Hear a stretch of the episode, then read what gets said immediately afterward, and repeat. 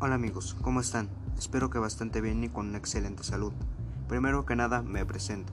Mi nombre es Martín Fernando Alfaro Flores y soy un inventor, específicamente de una fragancia con olor a lavanda. Tal vez llegue a sonar poco interesante, pero te aseguro que fue totalmente lo contrario. Todo comenzó leyendo una página sobre el cuidado personal. Había una pequeña investigación acerca de las fragancias. En ella se relataba cómo la gran mayoría de estas tenían químicos que son disruptores, endocrinos, irritantes respiratorios y cancerígenos. Al terminar de leer la nota entera quedé fascinado por el tema, tanto así que decidí probar algo nuevo y crear mi propio perfume. Durante muchos días investigué acerca de olores para los perfumes. Al momento de investigar me empapé de mucha información valiosa. Una de ellas fue que de muchas flores se podía crear un perfume. En mi caso yo tenía una planta de lavanda en mi casa por lo que busqué y como era de esperarse, también había perfume de lavanda.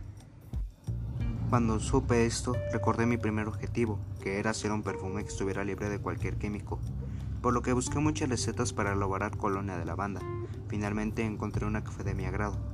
Pero todo en esta vida no es fácil, pues esta receta tampoco lo era, ya que para que estuviera terminada era necesario 10 días de reposo para el perfume.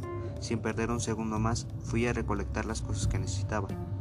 El proceso de elaboración fue largo. Primero necesitaba machacar la flor de lavanda que había recolectado y después echar las flores machacadas en agua para que se consiguiera la fermentación. Ahora solo faltaba algo, la ardua espera. Para que se completara a la perfección la fragancia, todos los días debía agitarle el perfume. Pasaron varios días, con exactitud seis días. En ese día sexto me percaté de algo que me dejó con la sangre helada. El perfume se estaba consumiendo. De pasar a tener un volumen considerable, ahora tenía más poco volumen, por lo que decidí hacer más.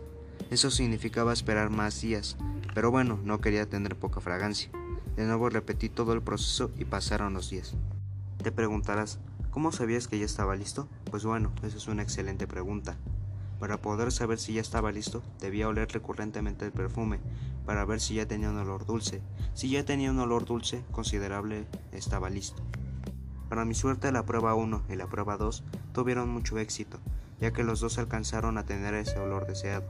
Ahora lo único que faltaba era tener un, atomizador pequeño donde ponerlo y listo. Lo bueno que ya tenía en mi casa. Y listo, mi fragancia estaba totalmente hecha. Ahora resolveré una duda personal que tengo. ¿Me agradó el resultado de mi perfume? La respuesta es sí. La verdad yo esperaba que el resultado saliera mal o que tuviera que repetir el procedimiento más de dos veces pero gracias a Dios no fue así. Y me siento satisfecho de haber hecho algo bueno que pueda ayudarme no solo a mí, sino también a otras personas. Por eso te doy la recomendación de que experimentes con cosas que te agraden o algo que faltaba para la gente, que ese fue mi caso. Sin mucho más me despido y hasta la próxima. Te deseo mis más sinceros éxitos.